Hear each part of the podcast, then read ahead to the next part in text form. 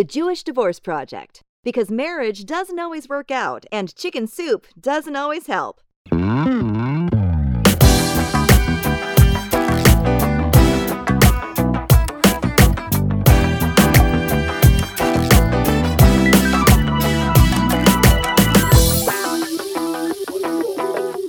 Tara. Nice to meet you. Hi, it's nice to meet you too. Okay. Welcome to the Jewish Divorce Project. We have an amazing guest today. Uh, Tara Eisenhard is here with us.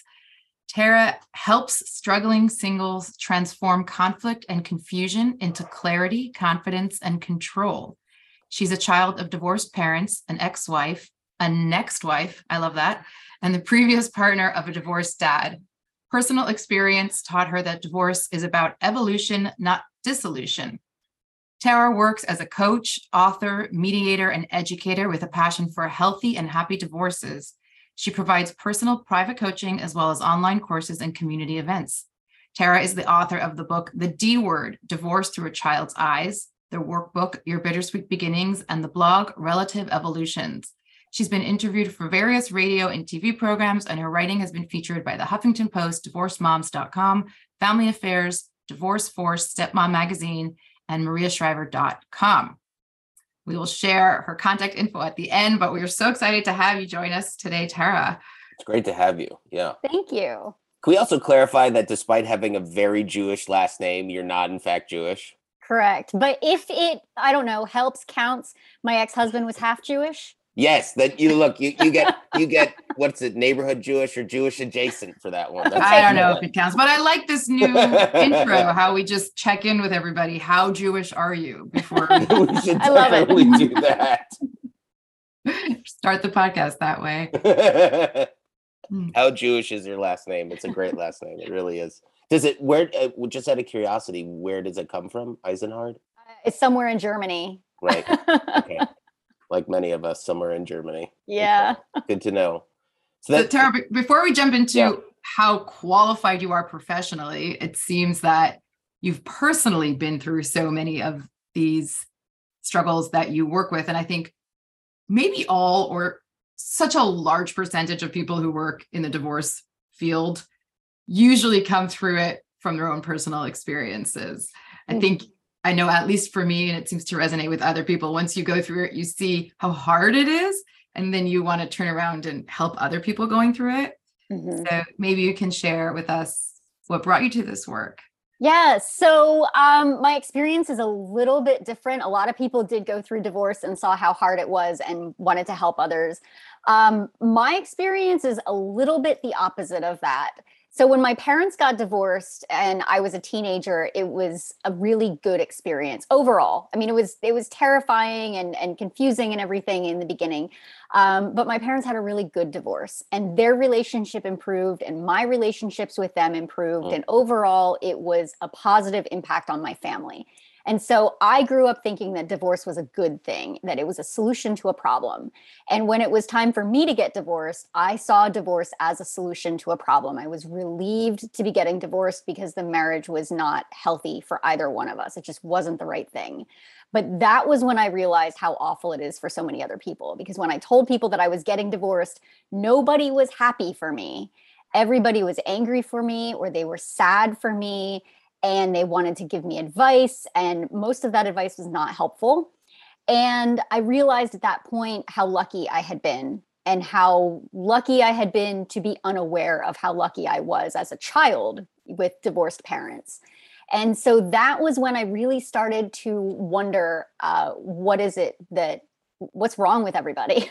Um, and uh, so i started looking for some answers on that. Um, the first book that i ever purchased on amazon was the good divorce by constance ahrons where she did this long-term study of divorced families so to speak. And uh, so i learned a lot through that and i just kind of kept going and i started to learn so much more about the toxic culture that we have around divorce the shame the blame the cycles of you know anger and um and the really tragic results and i wanted to find a way to change the conversation and the approach so that more more children could grow up like i did Speaking of which, what was so healthy for you in your divorce, or what was so healthy about your parents' divorce that made it successful for you in that way? So, um, when my parents stopped living together, they stopped fighting. And Well, time and time also, again, how how old were you when they got divorced? Yeah. I was 13 when they separated. Okay. And um, so they I was old enough to be aware that they were very unhappy. And I, you know, I heard them fighting. I I caught the the little cues between them. I knew when they were angry. I felt the tension, that kind of thing. Mhm. And so when they separated, when they didn't live together anymore, the tension in the house just dropped. And um, then over time, my parents got to be friends again. They they came back and they they were able to reconnect um, you know, in a way that was that was healthy, um, where they, you know, they knew each other, right? They they could be friends and they didn't have to live together. They didn't have to be life partners, and that made all the difference. So I still had a family, um, and it was it, just looked a little bit different. How far did that friendship go? Was that that they were amicable and can be in the same room, or were you having Thanksgiving dinners together? So um, for the first few years, it was it was just kind of general amicable. Um, we we graduated from having like you know s- smaller amounts of tension to when my dad would come and pick up me and my sister on Friday nights for the weekend. It was the 90s. We did every other weekend. So when he would come and he'd pick us up for the weekend, like he would get out of the car and come and sit on the porch. And my mom and my sister and my dad and the dog, we'd all just kind of sit there and hang out for a little while and sort of catch up on the day. And then uh, over the years, it progressed to my parents being able to, you know, kind of hang out and, um, you know, go out and and you know have a couple drinks with their significant others to um my being able to have thanksgiving dinner with both of my parents at the same table. My mom eventually my mom moved farther away and when she would come back to visit she would stay with my dad and his girlfriend. So she came back for thanksgiving one year and we were all able to have thanksgiving together. You know, it's funny you talk about the idea of separateness, excuse me, separatedness, right, as being something that's ultimately saved a relationship with your parents, even if it wasn't the marriage, it saved a friendship, which enabled you to thrive and for them to also thrive. And I just sent this article to Sheva yesterday because she's often talked about this idea of doing like a 50 50 custody thing while you're married. And that's oh, exactly what this Yeah. article in the New York Times talked about was Stole my idea.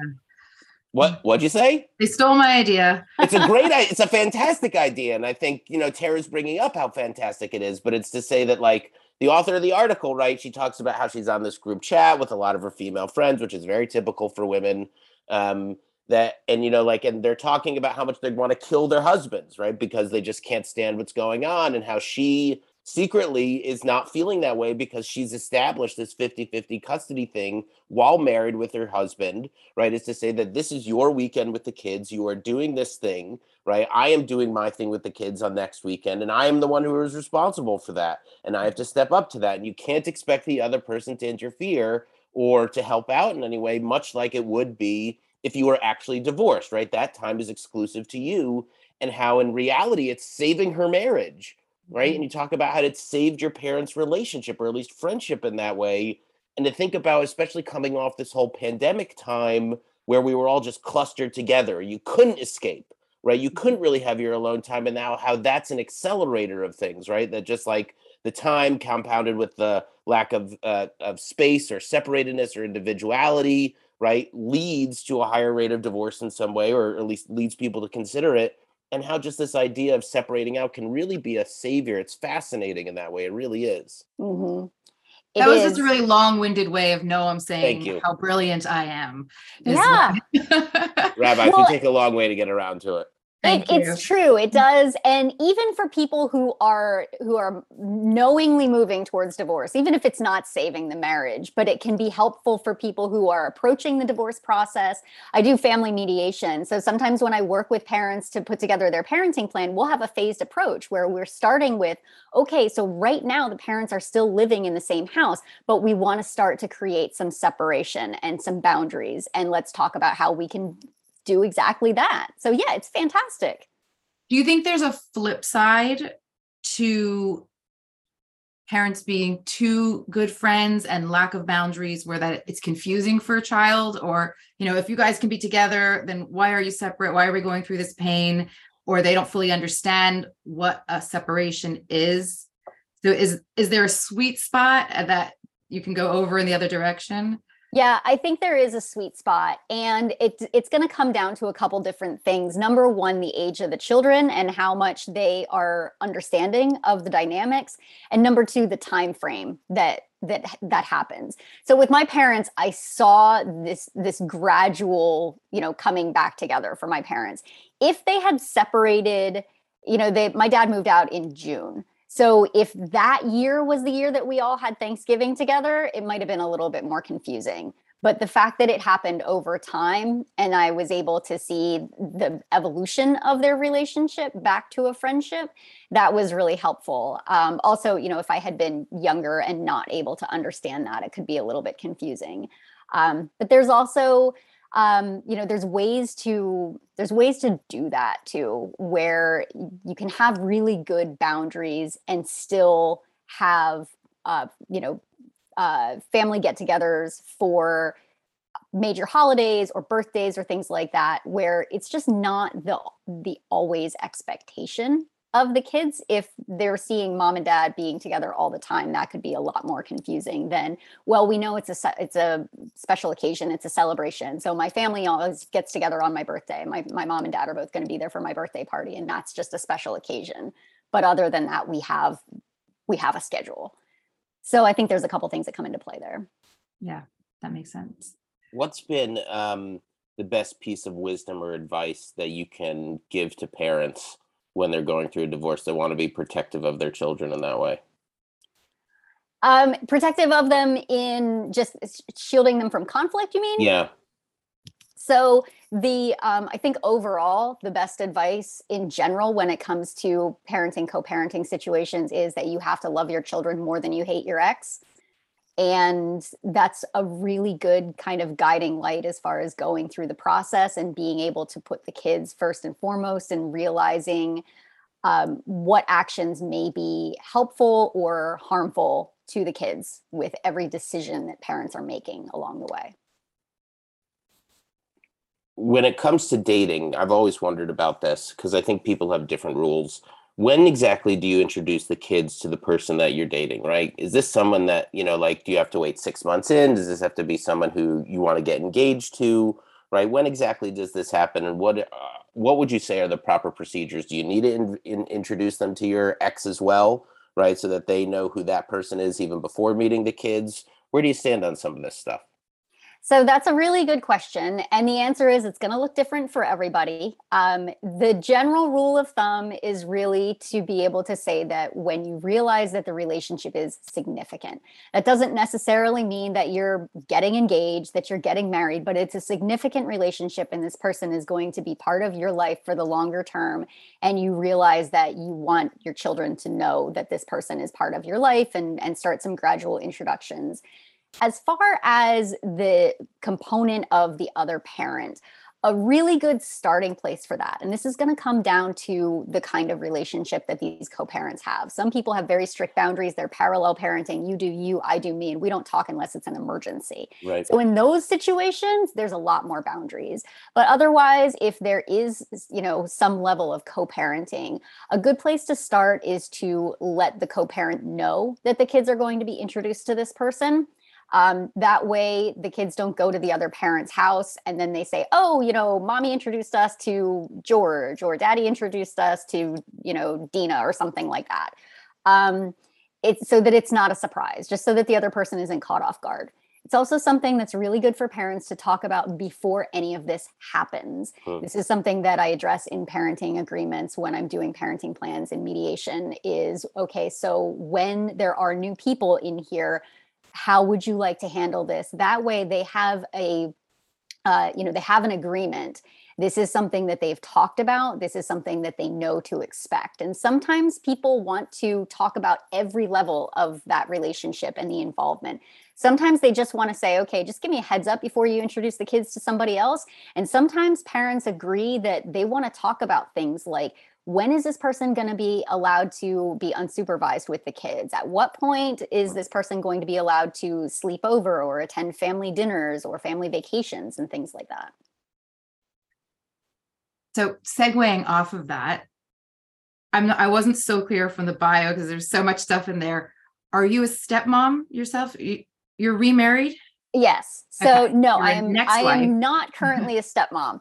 Um, but I did spend five years kind of in that role when I was uh, you know, when I was with the the divorced dad. And, you know, we lived together and the kids came and stayed with us and everything. So I navigated that territory. And that was part of my whole education process because that was another situation that I found myself in where I was so confused um, because this was another divorce that was not did not look like my parents' divorce, and I was so confused about how do I how do I function in this space? Who am I to these kids? Why does this man's ex-wife hate me even though she's never met me? That whole kind of thing, you know.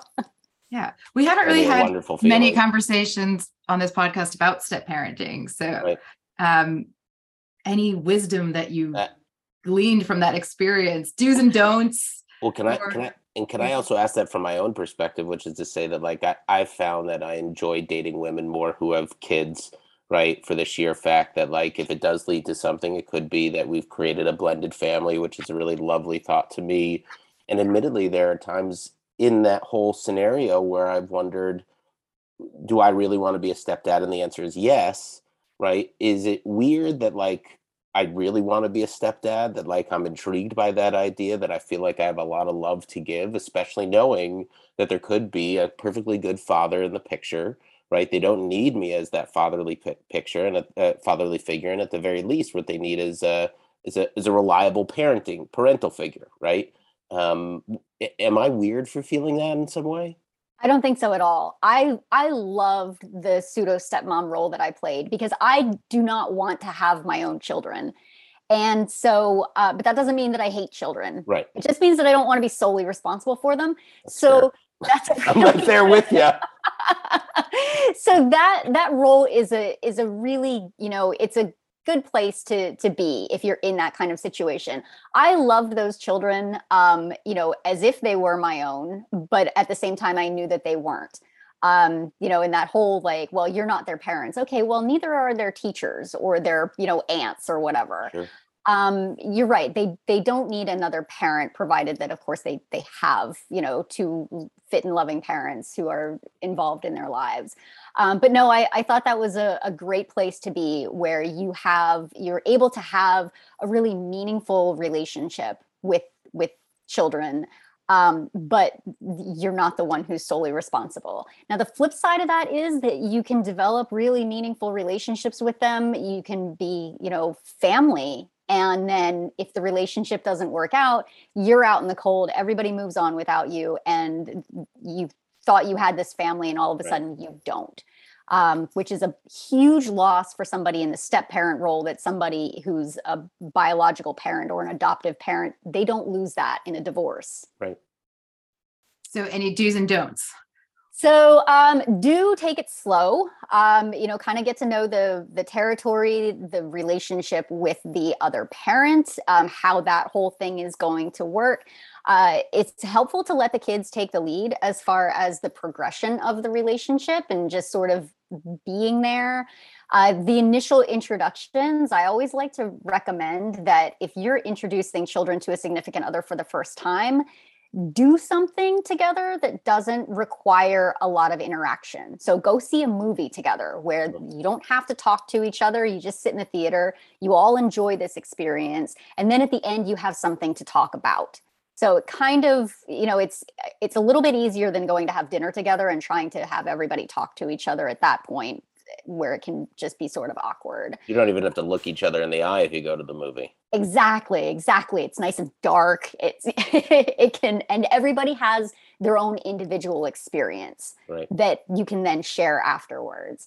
Um, so something like that can be really helpful to start off. Taking it really slow for the person who's in that role, just letting the kids lead, letting them, you know, you don't want to step in and be like, I'm the authority figure now, and this is your bedtime. And you're not there to enforce the rules, especially not in the beginning this is just a really slow kind of introduction find things that you like to do together uh, you know music that you like to listen to or maybe you cook together or something like that and just let that naturally develop over time. It's not something that you would try to to force um, you know and and let it naturally evolve and just be there. Be be consistent and be present and be interested and be caring and usually that works really well. You mentioned um, that the the ex-wife of this man that you dated right didn't like you for some reason and i have to imagine that had something to do with the fact that there was a new woman in the picture and potentially someone who, that was around her daughter right? So what um, advice would you give to someone who's going through that right? An ex who sees their ex dating someone new bringing someone new into the picture how would you comfort them in knowing that they could be really upset about it and also taking it out on this you know new girlfriend or new boyfriend?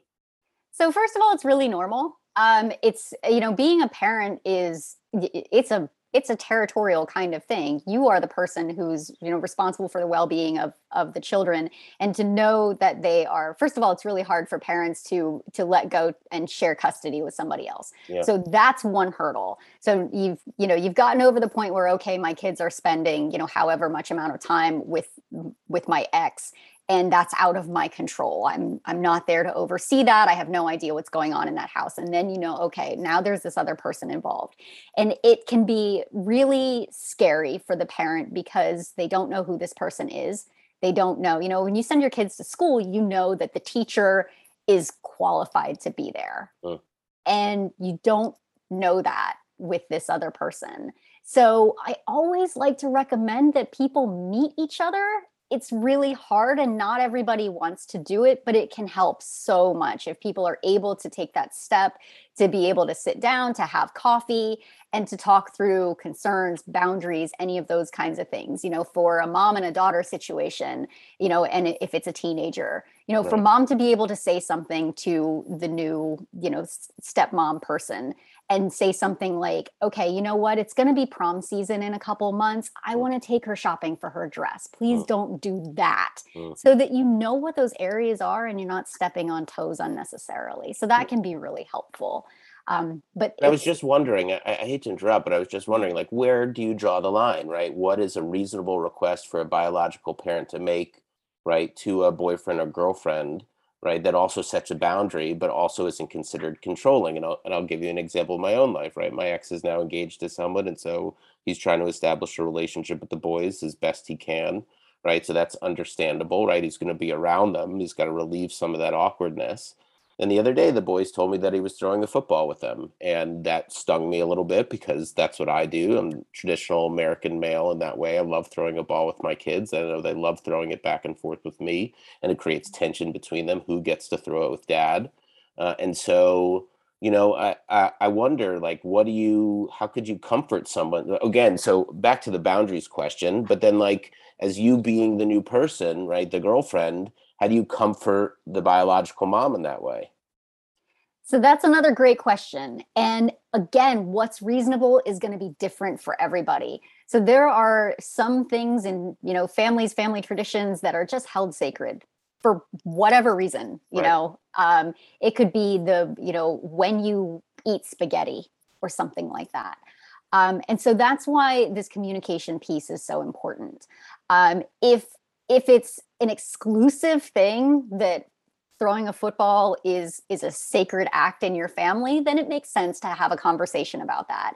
If it's just something that you've always felt good about that you know but you were the one who taught them how to throw footballs and things like that then you know maybe it's it's more important to realize that okay this stings me but I'm would I be okay if my kids were at their friend's house and they were throwing football with their friends and their friend's dad? Yeah, I'd probably be okay with that. Okay. So this is just this is a different kind of thing. This is a me problem. The generalizing it really helps and especially when you think about teachers and other role role models they'll have in their lives that really kind of makes it much more easy to swallow. Yeah. Yeah. And that's a that's a good piece too is to make that comparison would I be okay if this was happening with somebody else or, you know, realizing that I send my kids to school and they're right. with other adults during the day? All of that can help right. in, in putting things into perspective.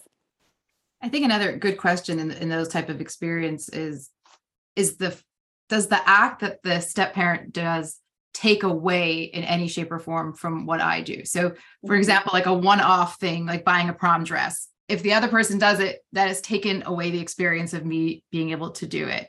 Mhm. But maybe something like throwing a football, while it is painful and it is more sacred, it doesn't at all diminish my experience with my child.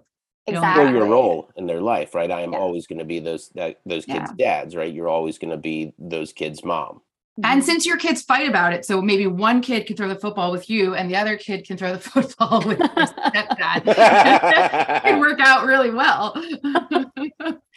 a lot of times it comes down to just you know there's a need there there's a need for the biological parent and that need is about having connection with the kids and and you know creating connection and and having some kind of sacred experiences and events and things like that. And if you can find another way to meet that need recognizing that that need is being unmet in this moment when you're thinking about the kids throwing the football or shopping for a prom dress or something like that what's something else that you can do? How can you remember other ways that you do regularly bond with the kids? Or what's something different that you could do um, to you know they've been throwing the football and well you know maybe you're you say well it would be cool if I actually took them to a game. You know, maybe they've never been to a, a, football game. We'll go to our, you know, town high school football game next Friday night. And that's a really cool thing that I can do with them. They've never had that experience before. Not in a one up kind of way, but just to create that kind of connection and experience. Because oftentimes that's what's, that's the thing that that's poking. That's what's hurting is that need for that connection. You realize when you're in circumstances like this um, how it can really motivate you as a parent you know seeing someone else around your kids to say i need i need to invest more quality time with my children and how you know if you're not divorced in some ways you could sit back on your laurels right and not invest that quality time because you think your kids are always going to be there and that there aren't going to be other people who are potentially influencing their lives but if those are things that trigger you, like you said, one thing you can do is respond to it in healthy ways by just investing more time and finding other things to do. Mm-hmm. Exactly. And being proactive in that way is going to make everybody feel a lot better than just being angry about it. Right. You and uh, Tara, go ahead, no. go ahead. No, no, you go ahead. I was gonna say, how do you feel and what is your response with step parents or significant others disciplining children? Mm, Oh, that's a big one. Wow. that's, That's a big that's one. a big one. And so you can't you have to wait a long time to get into that kind of territory. It's really going to depend on the nature of the relationships, the level of respect between the kids and the step parent. How long has the step parent been in their lives? Um, and you know, what's the uh, I don't really want to use the status of the relationship as the measuring stick to say, well, if you're married, it's okay, and if you're not, it's not. That's not necessarily what I'm talking about. But the, uh, you know, is is everybody living together? Have we been functioning as a family for a really long time? Is the biological parent fully on board and supportive of the step parent stepping into this role where they're able to issue discipline? Um, all of that is going to need to be considered in that uh, you know in that space because if any of those things are not in play if the kids don't respect the, spec- the step parent they're not going to obey the discipline anyway Yeah. if the biological parent doesn't support the step parent it means absolutely nothing uh, so all of those things need to be considered Yeah. So you have been through almost every permutation of divorce, you know, child of divorce, married and divorced, dating someone who's divorced, and now remarried. Looking back, is there something you wish you had done differently in any of those situations? Uh, so it's that's a, a hard question to answer because I am a firm believer that we need to love our journey, every part of the journey, because we learn so much along the way and we learn the lessons that we need to learn through the things that didn't go according to plan, uh, you know, or didn't feel good or whatever. And I I am happy with myself and and where I'm at and the journey I've come through. Um, so I would never, you know, I would never take back my first marriage because I learned so much from it. Um, I would say that I do wish that I had done all of my homework before getting into the stepmom situation. I think that probably would have helped things a lot more if I had been able to foresee that I was going to be in this relationship and taken a year to do some research mm-hmm. beforehand. Mm. But of course, that never happens right like we, we don't really get divorced yeah. and say you know what in a year i'd really like to date someone with kids so i'm yeah. going to do some some studying I, I, don't think anybody is has that level of planning and self-awareness um, but i think that would have been helpful what um you know the title of your book is the d word divorce through a child's eyes and I'm curious to know uh, what's you know uh, w- what perspective can you give parents about what their children are going through when when they see their parents divorcing. So the the book is the story of divorce as told through the from the perspective of a 12 year old girl. So basically, when I wrote it, what I did was I kind of took my personal experience, I, I put myself back in that place, and I reimagined me going through what I would have gone through if my parents had a more traditional divorce.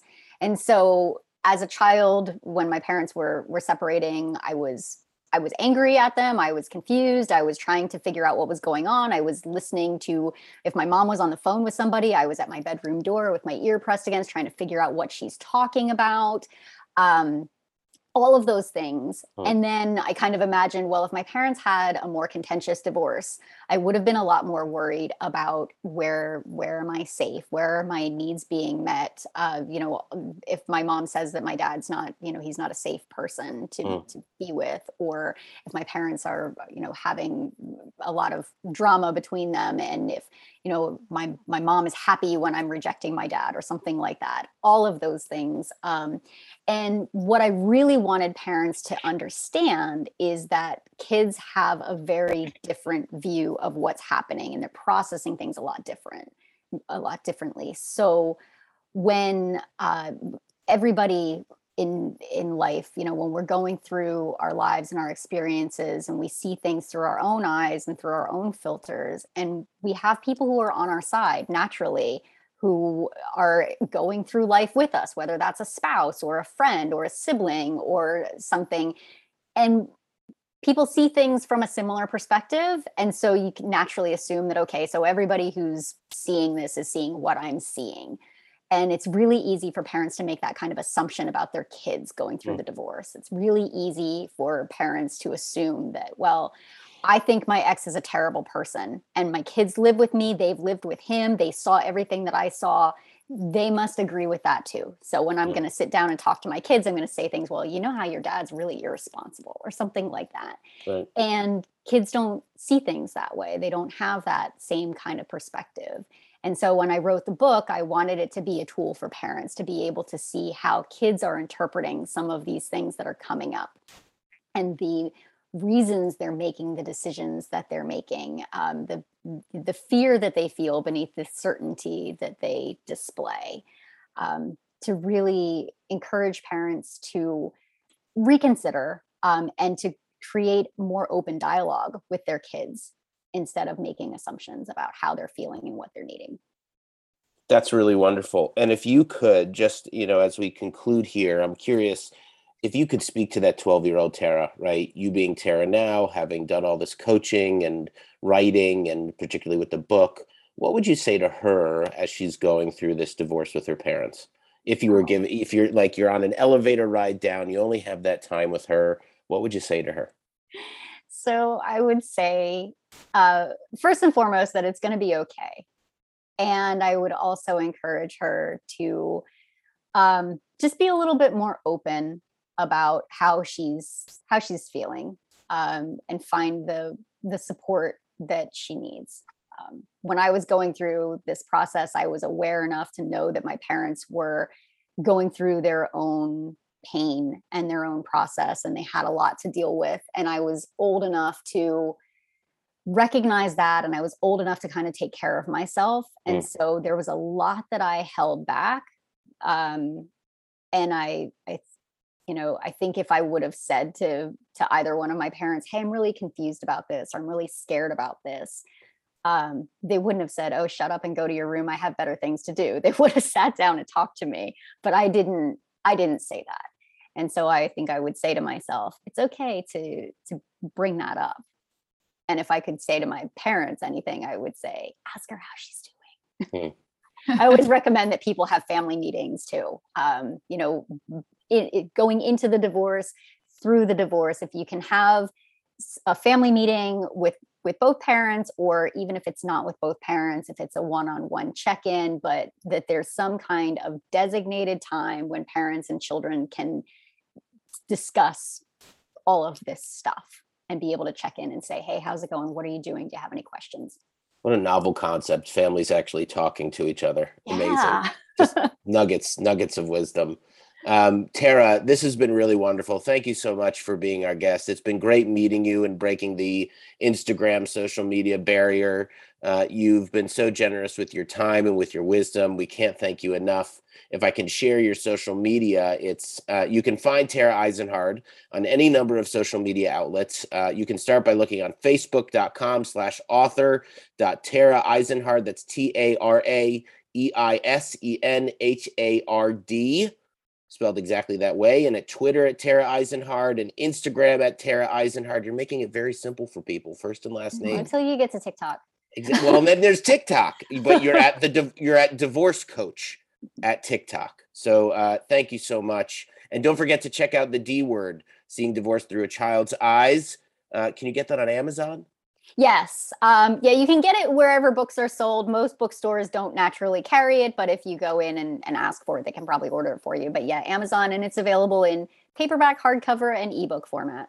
Wonderful. Thank you so much, Thank Tara. You, have been fantastic. Mm. Thank you. All right, friends, check us out at uh, the Jewish Divorce Project on Instagram and on Facebook. And uh, you can also find us on the web at other places, right, Sheva? Yes, at the Jewish divorce jewishdivorceproject.com. And you can email us at the Jewish Divorce Project at gmail.com with any questions, insight, feedback. We'd love to hear from you. Very cool. All right, friends. Until yeah, Happy time, New Year. Happy right? New Year. That's right. Happy New Year. And enjoy Sukkot, everyone.